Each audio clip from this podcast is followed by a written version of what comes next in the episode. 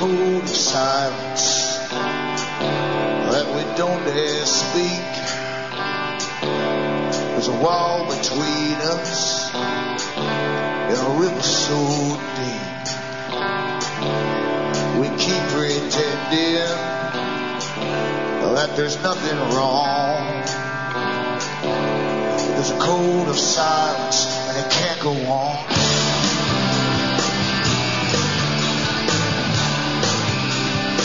Folks. I am Alan Watt, and this is Cutting Through the Matrix on December the 14th, 2009. For newcomers, look into cuttingthroughthematrix.com. That's the main website. Scroll down, bookmark all the other sites I have up there for use. These are all the authorized sites. Anything else is not mine. And bookmark them for future use because sometimes the big servers go down. And if you have these bookmarks, you can always get the latest show for download. The audios for download. Now there's cutting through thematrix.com. There's cutting through .jenkins.com. Cutting through the matrix.net.us.ca. There's Alan Watt cutting through the matrix.ca. There's Alan Watt sentient, sentinel.eu. The last one is a European site, has all the same audios for download, has the addition of a lot of transcripts of the talks I've given, written in the various languages of Europe for download and print up. And you can pass them around to your friends. And I remember you are the audience that bring me to you. No one else does. There's no big organization behind me. There's no one funding me. The ads on this show go straight from the advertisers to RBN, the radio station, to broadcast the show. Pays for their time, pays for their equipment, staff, and bills, and all the rest of it. So it's up to you to keep me going. You do so by buying the things I have for sale, the books and so on I've written, at cuttingthroughthematrix.com websites, or at the CDs, DVDs as well. Or you can donate. It's up to you. You can also pay by PayPal, the donate button as well, as long as you give me a separate email.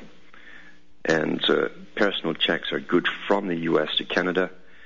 US citizens can also use international postal money orders at your post office. If you don't like using the bank, you can, say you can use PayPal again. You can use cash. Outside America, same same things, with addition to Western Union. MoneyGram's another one that they use a lot in Europe too. Uh, or you can use cash. It's up to you. That will get to me just the same. Those who get the discs burned of the talks and passed to them at meetings, who don't use computers to play on their CD players, you can get in touch with me at Alan Watt, Site 41, Box 4, Estaire, which is E-S-T-A-I-R-E, Ontario, Canada. The postal code is P as in Peter, 3, E as in Elizabeth, 4, N as in Nora, 1. P3E, 4N1. And it's very, very important, as I say, that you do support me. I'm not promoting products. I'm out of that side of it altogether. That gives me a, a wider range. I can be pushed around by people. And I can see what I want to, to say about certain things as well without feeling obliged to sort of omit it. Uh, and that happens sometimes. I've heard other hosts talk about it. Other hosts are paid by either bringing on the guests that sell products or even mentioning it once or twice during the show. That's how they get paid. So it's up to you to keep me going, crawling along here, because there's a big cost of upkeep. And I'm already under scrutiny by the authorities who've cut my internet uh, satellite upload by over half, well over half, in fact. So that's what happens, as I say, when you're not authorized to come out and say anything. It's, you know, people in the, in the U.S. Are, are, unfortunately, a lot of them are the last ones to realize it's the only country where you can get some speech at all outside the mainstream, out there on the airwaves. It's the only one in the world. And we should really appreciate it from Canada here for RBN putting this out. As I say, it's so hard. You could not start up a show in Canada and say the things that I've said over the years. That's impossible. Now the music's coming in. I'll be back with tonight's talk after these messages.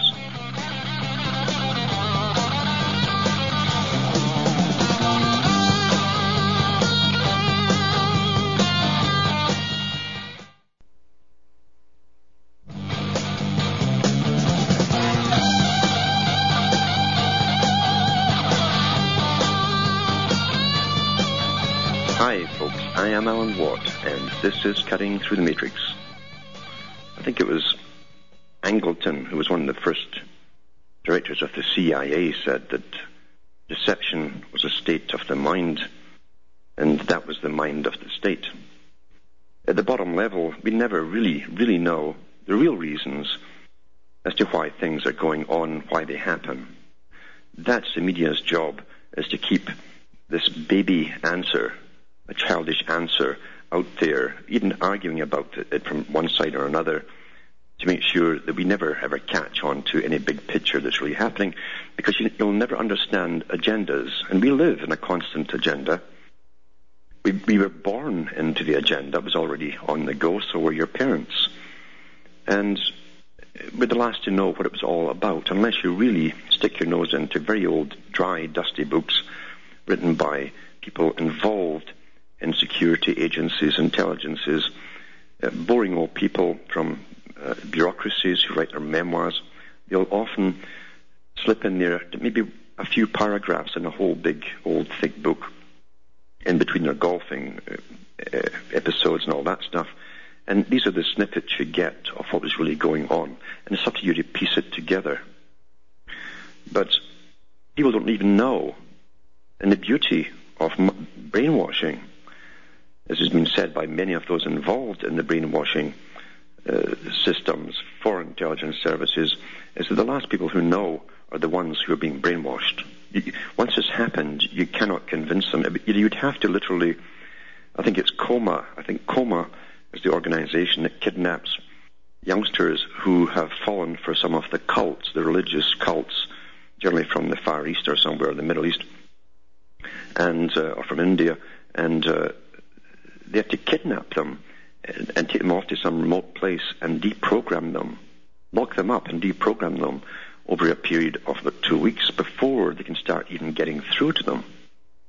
Brainwashing does work, but it works most effectively when it starts when you're young. Now, I've talked about some of the history of the setting up and the reasons for setting up and who set up the League of Nations that became the United Nations. You have to look into the writings of even propagandists like H.G. Wells, and he was a propagandist for this Fabian socialist world state. It's got many names, don't get don't get tied into a particular name. These are really methods. These are specialized areas of the same agenda. Some people call them communist. Some say uh, Fabian. Fabian is a slow technique, intergenerational, to change society step by step by forms, forms of persuasion and corruption. And most folk will think, well, I'm not corruptible, but everybody's corruptible. You see, the ones who set up the system had studied humankind perfectly over thousands of years, in fact. That's why they use the old philosophers and they, they judge many of their sayings to themselves. How are we today? Well, we go through the same things. And if you look at a child uh, uh, in, in the health industry, they mark out their future in milestones from baby onwards. They're, they're milestones. When they first say dada, mama, or whatever else they say these days, uh, it, they, that's a milestone. And they go on from there, and then they walk and toddle and all the rest of it. These are all different milestones. When your hormones kick in, you, you become interested in sexual activity. That's a milestone as well.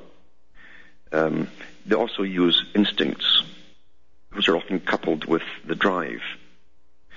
We have drives and instincts for eating and for procreation for the species, to keep the species going. That's a, these are survival mechanisms, very basic stuff. But if you can exaggerate them, and there's many ways to exaggerate something, a need for something.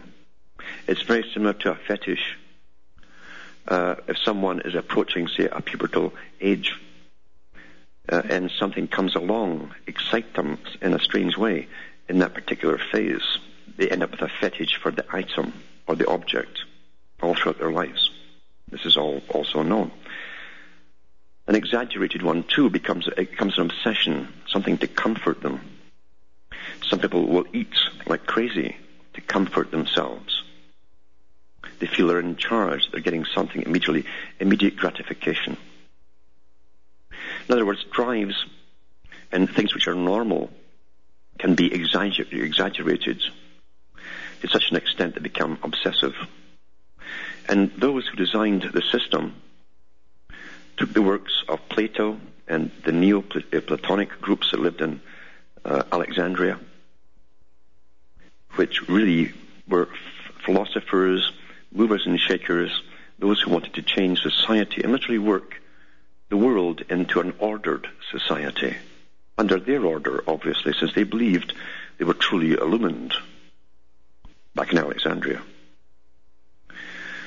They also brought in different religions into it. One or two main ones, in fact, are still on the go today. And they also believe they have uh, a divine destiny to rule. There's no doubt about that. In fact, every religion does think it's special, more so than any other religion. That's why you join them. I promise you, I promise, this is exclusive. It's exclusive. And eventually we, we end up with all the revolutions in the 1700s, 1800s, and people don't even understand the agitation that goes in and the intelligence networking that goes into the creation of any kind of revolution. The so-called Bolshevik revolution in Russia was an overnight coup by a hundred people, a hundred hard trained mercenaries who were brought in from outside Russia, and they took over the country. And from there, they spread out and the same thing in other countries. They try to get revolutions going very, very quickly in a time, because they look for times of economic depressions. Now you've got to join the bankers on the other side who deal with the financial situations. And don't think that bankers have some sort of dreamy goal of always uh, sitting there changing money and taking profits and lending cash forever into eternity. They have much bigger plans, obviously, more so because they deal with economics. They deal with the history of countries and the world. They deal with past wars and debt and future wars and coming debt. They deal with population numbers. Are there people there to, to, to pay off so much of a debt if we lend out this for a war? They, they do the deal. So the two sides actually work together. The agitators for an ordered society and the economists for the banks. An ordered society. Money in itself is literally an institution. It's an idea that someone introduced into society. It's an exchange for labor, which is energy. And we know the scams that are pulled. It's so easy to, to crash economies by creating bubbles and putting in the derivative markets. Now we're doing the same thing in the carbon trading too. More bubbles of nothing, actually. Nothing. But what is money? Really but nothing. But it's so odd that when money disappears or is withdrawn by banks, nothing works. The factories are there, the, the fields are there, everything's there, the workers are there, but this strange thing that we don't really need is not there, and therefore we just stand around like dummies and starve. It's crazy, absolutely crazy. And this has all been discussed by other people in universities and so on. Now they want to bring in a system eventually where the state will give you credits, which is just a form of money, really. The difference being, under a world socialized state, you get X amount of credits across the board. Now it will be a, a tiered class system, absolutely, because communism was run on a tiered system with a tiny minority riding the backs of the majority, elite with terror, absolute terror, running the countries and mass slaughter, incredible slaughter. They always bring in famine after they've taken over completely, and it's no coincidence that they're getting ready uh, from the Royal Institute of International Affairs and other organizations to deal with the coming famine. It's all over the place. They've been working on it for 15 years. If you go into their own website at Chatham House, they've got whole think tanks working on this for years and years. And the coming famine, because famine uh, doesn't just kill a bunch of people off, which is one goal to achieve, but it also makes everyone buckle under and do what they're told. It's, a, used as a weapon. Food is a weapon, absolutely. We, we have seen how embargoes work when the UN boys target a country. and nothing comes into that country, and they stop anything going out that country, so all trade stops. Medicine going in stops, food going in stops, and they starve thousands and thousands and thousands to death. Personally, I, I don't see any difference between doing that and doing it the way that the communists did it traditionally after the revolutions of simply getting whole regions of, say, Russia starving to death. It got rid of all the peasants who still clung on to the dirt, the land, the love of the land, and they were independent, completely right down to weaving their own cloth. Then it is the same thing with, with the, the Ukraine as well. Wherever they go, there's a mass slaughter. And you've got to stop thinking in terms. You've got to understand that it's how you perceive things that will mislay you into the wrong path. The same things can be done again under different guises, and they will be done under different guises again. Because these guys have a technique and a formula, and they certainly always do follow it. Part of the communist Fabian Society was the, was the abolition of the family unit and the state giving the values, the new values to the children. one of the, the, the biggest experiments in this was in Israel. Because the, when Israel, before it began, they flooded Israel with, with particular uh, atheistic Jews who are totally communistic into Israel. Well written about. It's a great book. It's called um, Children of the Dream, bringing Plato's idea of communal rearing of children. Back with more after this break.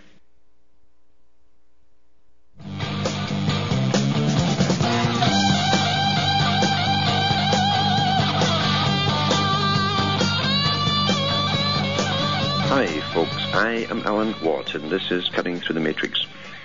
Just showing the listeners how different techniques are used down through time by those who are taught the techniques of bringing in order and disorder at different stages in time, often bringing in complete disorder to bring out a new form in a bigger, bigger scale across the planet. And mentioning about communism uh, also called Bolshevism, and how they used Israel initially as an example.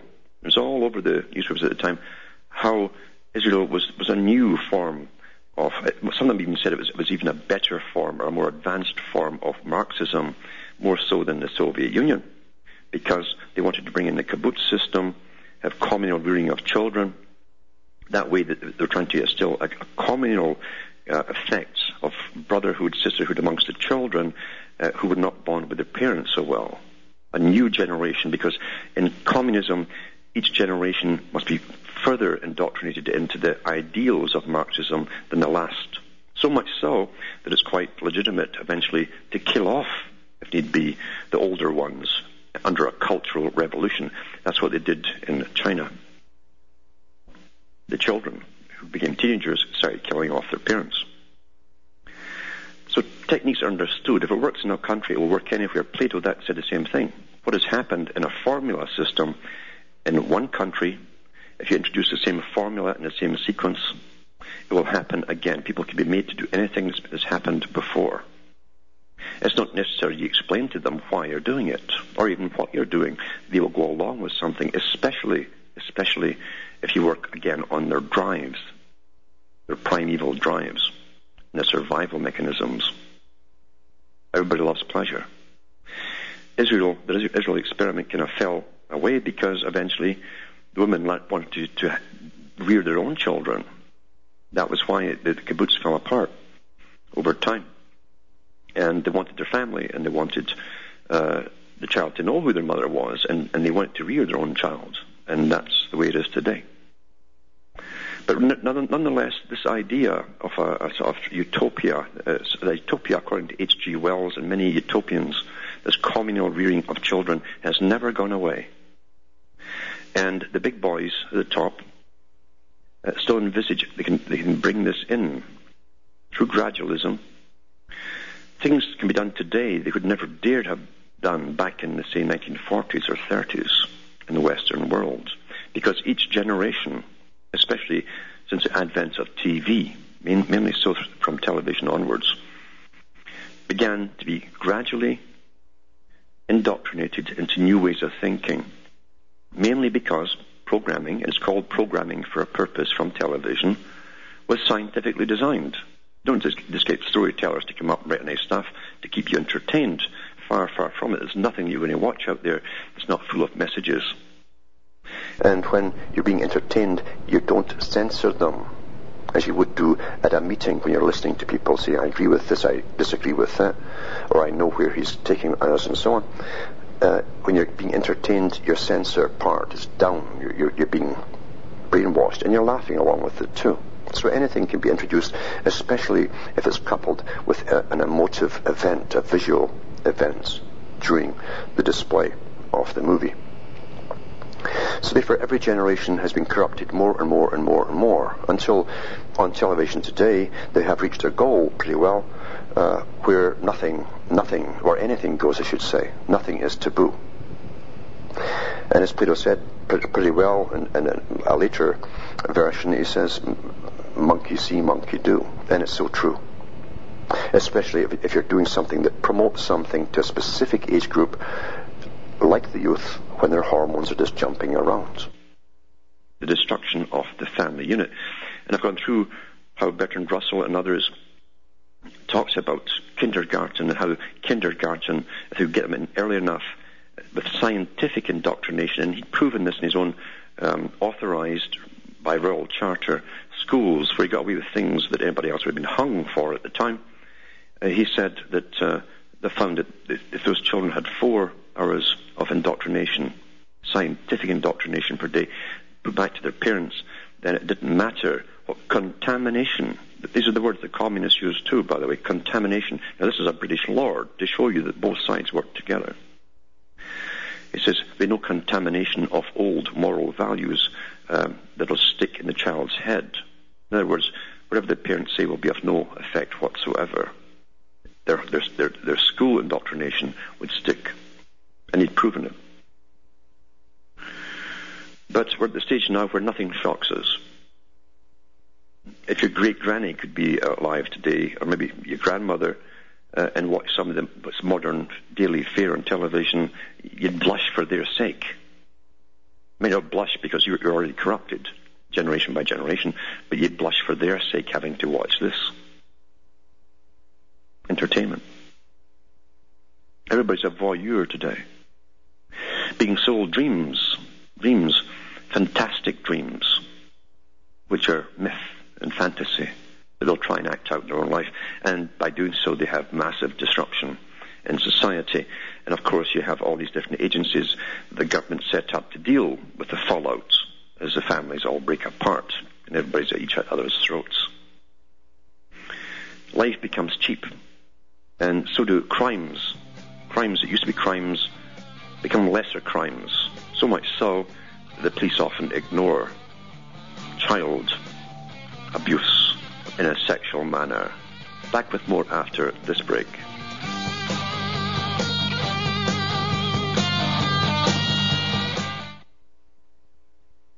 You're listening to the Republic Broadcasting Network because you can handle the truth.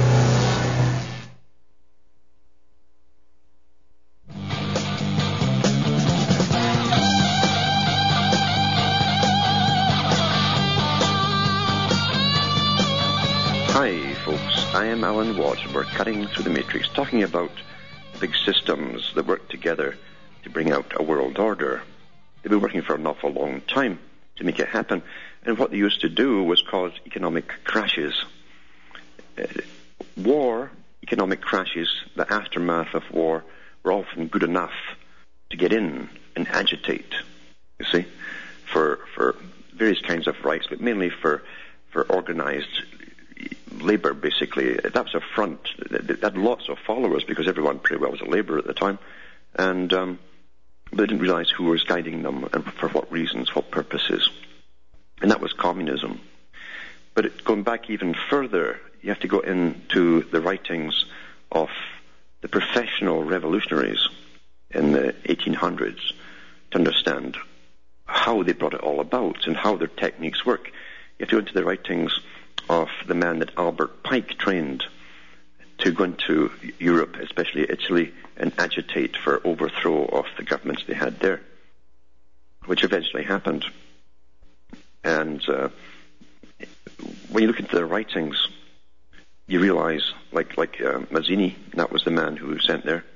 He talks about he says, in order to dominate a people, first we must corrupt them, completely corrupt their whole society. Now, you'd think uh, that couldn't be done, but again, they're using science. They're using drives and so on, and bursting the, the, natural boundaries that kept that culture alive, vibrant, and successful. Survival mechanisms is what does that, you see. When you attack your drives and say anything goes, just have fun, and a little bit of money is pumped into, the, especially the capitals, then debauchery then breaks out because those at the top guide the debauchery entertainment business. There's a, a two DVD set that people have to see. It's a keeper to show you what was happening in the 1920s and 30s. And they give you at least three cities here. They were called Sin Cities. The two DVDs are called Legendary Sin Cities. Legendary Sin Cities by the CBC, the Canadian taxpayer, I guess, that funded this whole thing. And it's one of the few things that uh, the, that they fund by our tax money that the public actually watches. The rest is so boring and communistic. But anyway, they're actually celebrating these cities and saying, "Oh, what a shame! You know, they're the pinnacle of culture." But literally, they had they had after World War One again at the great time for um, demoralizing everybody, corrupting everybody, especially again during economic depression. They could hire thousands of women for peanuts, people who were hungry, starving, even pregnant women, and they had them in the big clubs, the big, big clubs all over Berlin, Paris, Shanghai. Now remember, each one of these, these places was overrun by the next war, which this helped to corrupt towards. In fact, Hitler wouldn't have got in if it hadn't been for what was happening in the major cities in Berlin the popular reaction actually was for to end the massive corruption that was happening in the culture. And you won't believe what we're actually doing until you get these two DVDs. Legendary Sin Cities. And everyone's seen the old Hollywood movies where you had the hoofers, as the, the guys who run them call them, uh, dressed in very little, doing the fan-shaped dances and all these different dances on the stage. There was that came straight from the Sin Cities because all these guys fled like rats before World War II started, and they went right to Hollywood, and they simply gave them a, a, a little bit of a cloth to wear, and they did the same kind of stuff there because corruption and their techniques and their purpose could not stop. They have a purpose. And that was part of the degradation of society, the, the breakdown of the family, because when people become obsessed with anything, whether it's food, sex, or anything else, it, it, it overwhelms common sense. It becomes an obsession, and they must act it out. They must try and satisfy something which is already a neurotic exaggeration. You can't satisfy it. That's why have so many cl- clinics all over the place dealing with people like that, with problems. These are the techniques that are used. And remember, Paris, Berlin, and Shanghai were easily, you know, dealt with with World War II. The height of corruption always ends up with wars. Guaranteed, always has done in history. Overthrow. And those who know how to use the sciences are ready there to overthrow at the right time. As I say, when, when this becomes so perverted a society, certain crimes that used to be high on the list for punishment start become lower on the list as the people themselves, including the authorities, are just as perverted uh, as everybody else in society by the gradual indoctrination into perversion as we become voyeurs and all the rest of it. Again, mainly through fiction. Regular daily fare on television. The rise in the cult of the of the actors, the Hollywood sect, and what they're doing and what they're snorting and all the rest of it. There's daily fear everywhere, people lap it up. Why? Because they're addicted to this kind of stuff. They don't know what effect it's having on them. They're the last to know, even when they start fighting with their with their, with their marriage partners. They don't know, or they start having affairs. They don't know. Why do you think soaps were introduced? Just to titillate someone? All the women in the country. It was meant to show you, yeah, you can have these affairs and get away with it. You can do that. Then they bring out certain talk show hosts for television and they make them superstars. You become nothing in entertainment unless you're put there and made to be a superstar. And they promote all this stuff as all being natural. And all the schmucks that follow them start to try and work it out in their own life and generally end up with disaster, which is the intent of it. Abolition of the family unit, the state rearing of the children. This article here ties in with what I'm talking about, how we sort of deregulate certain problems or put them down the list of priority. And it's from the Times, November the 18th, 2009. There's an institution to do with orphans. It's called Barnardo's Homes in Britain. And it says Barnardo's warns of Britain's secret trade in child sex. Now, these are common articles now. We just sort of dismiss them, thinking it's got nothing really to do with us. And it says a secret network of organized child sex traffickers is operating within Britain. They could change it and say the US, Canada, everywhere else. It's happening in Canada too, and I have articles on that, especially out the west coast as the capital for Canada for it. But um, I will get into that, not tonight though. It's according to the charity Barnardo's, approximately one in six of the sexually exploited children currently being helped by the organization say they've been moved between cities and passed around between or, these are organized sex rings now. They're all over the place. Martin Narey, chief executive of Barnardo's, warned of a hidden problem in which vulnerable youngsters, many of whom have run away from home, are shunted around the country to increase their isolation. Through our work with children abused through prostitution, it became apparent that some young people were being moved around the UK from town to town by abusing adults who would use the children for their exploitation. And then he, he talks about how they were approached. You know, says kind men generally will buy them food, buy them drink, age of 12 and so on, give them a mobile phone, you know. And then a few months later, they will be isolated and alone, sometimes in a different town and sleeping with that man and his friends. These are male and female too. Says no national records are kept on the number of children exploited in this way because that's dropped off the list of priorities, you see, because they're all become degraded now. Barnardo is, is, calling for police and authorities in the UK to develop a greater awareness of the problem. Well, good luck, because I know you've seen the lists of, of uh, children who go missing, and they're just all forgotten. Thousands and thousands in every country every year. It's gone. Then they give you the example of one of the, the, the children here, and she tells you how it worked with her and how she got into it driven to parties. She was told to have sex with his friends and so on. And this is common fear, as I say, common common fear. It, it, part of the generating techniques after years of exploitation of a, to public that take this, this kind of stuff uh, uh, for granted because they're corrupted themselves. Step by step, every generation is corrupted. Every generation further into it, further into it, further into it, till anything goes, until you end up with the Brave New World scenario that, that Huxley predicted. And he was right on, where it's all supposed to go. Because the main thing with promiscuity is to break the bonding process between people so they do not marry or have offspring. Julian Huxley, the brother of Aldo, the first CEO of UNESCO, that United Nations organization that's one of the most perverted of all, and make sure, which really is in charge of all educations in the world, they, are associated with the National Teachers Associations of all countries, uh, have come up with some amazing stuff on uh, and how group masturbation in, in, school would be a good thing. And I, I read the articles not so long ago from their own sites.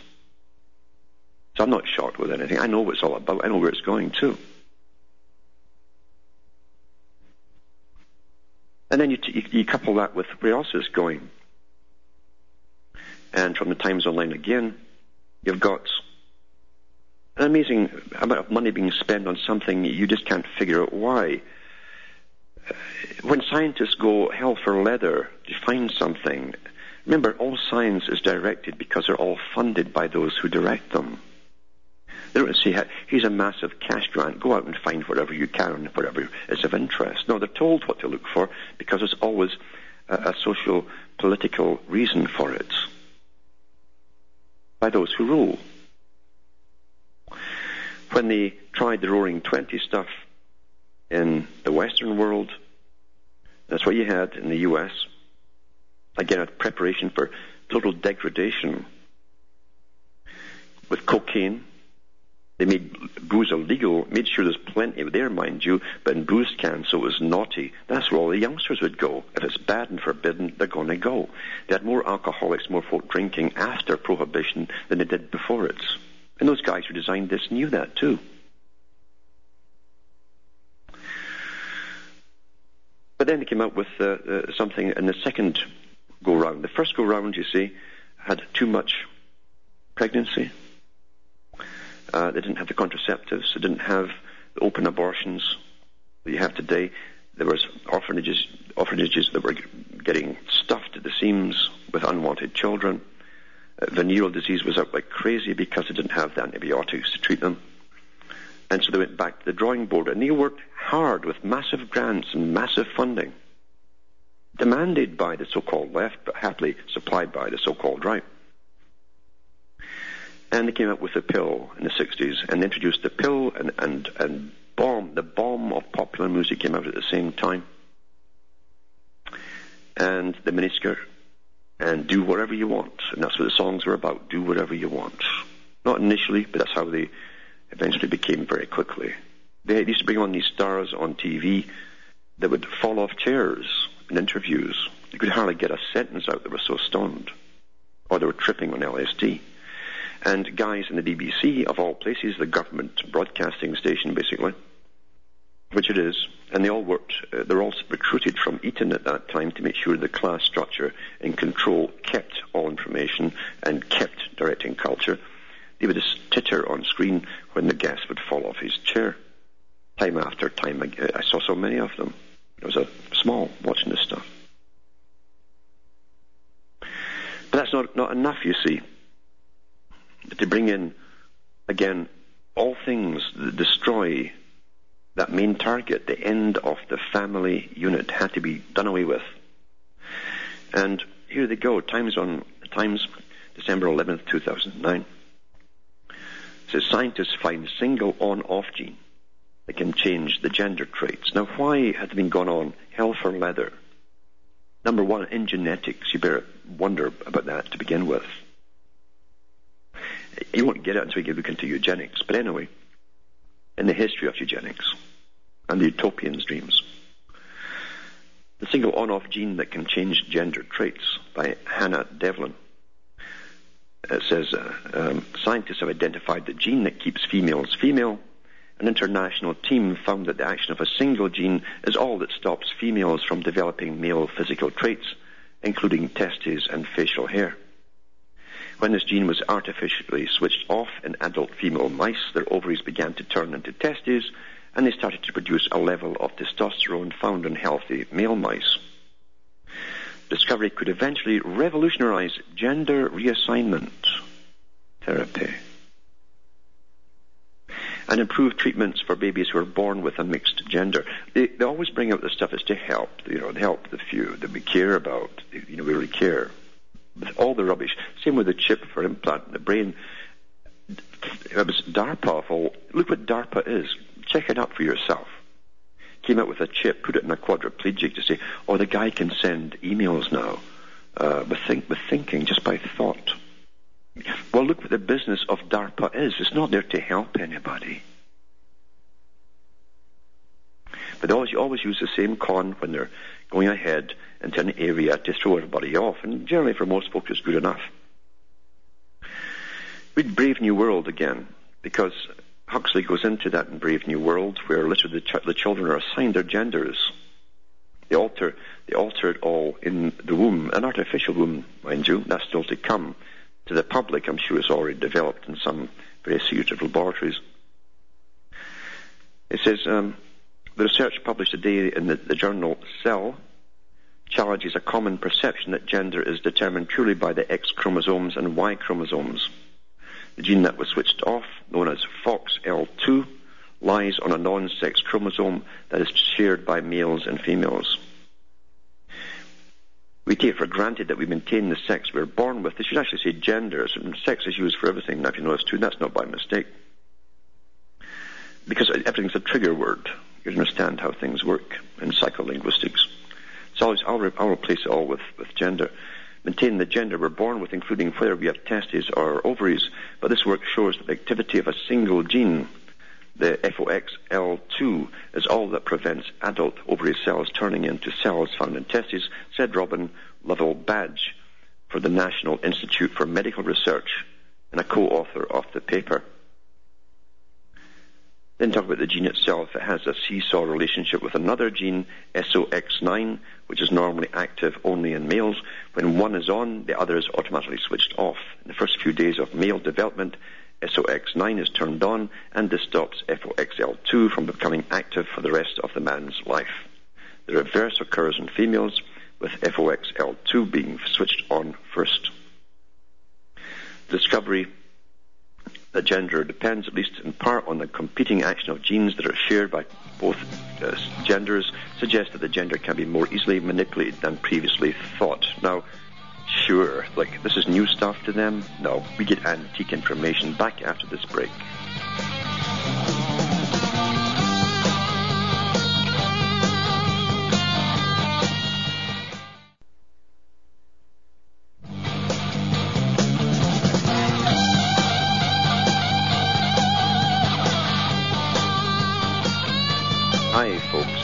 Alan Watt, and this is Cutting Through the Matrix.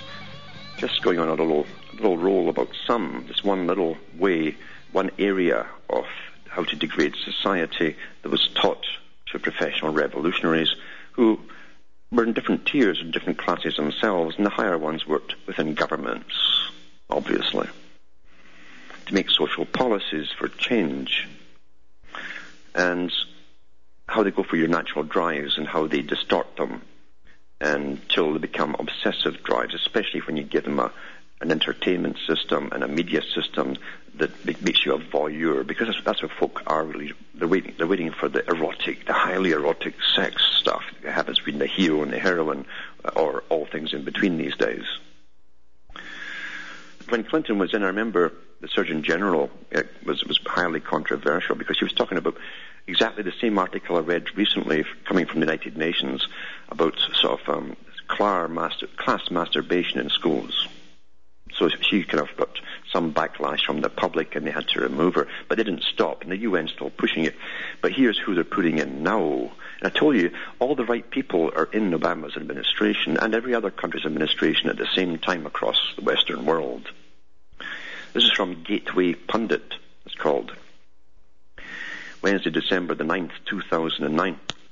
In March 2000, the Gay, Lesbian and Straight Education Network called GLSEN Gilson Organization of Massachusetts held its 10-year anniversary uh, Gilson Boston Conference at Tufts University. So this wasn't a little street thing or a back street. This is in Tufts University. That's what's all done in academia. This conference was fully supported by the Massachusetts Department of Education and Safe Schools program the Governor's Commission on Gay and Lesbian Youth, and some of the presenters even received federal money during the 2000 conference workshop.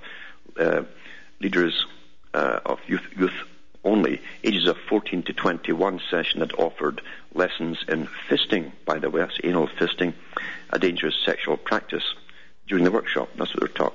During the same, and that's, that's your academia pushing that, because after all, the ordinary folk, the pros don't change society. It's the academia and those who end up being managerial in looking over society, managing it. But scrolling down here, it says here that um, uh, an audio clip is on this here where Barack Obama posted. He, is a clip here. Barack Obama uh, appointed Kevin Jennings, who was the head of this organization uh, is the founder of Gilson. He was paid $273,573 as its executive secretary in 2007. That's not a bad paycheck. That tells you how, this is how important it is to ram this stuff, literally, forgive my language, to ram this stuff through.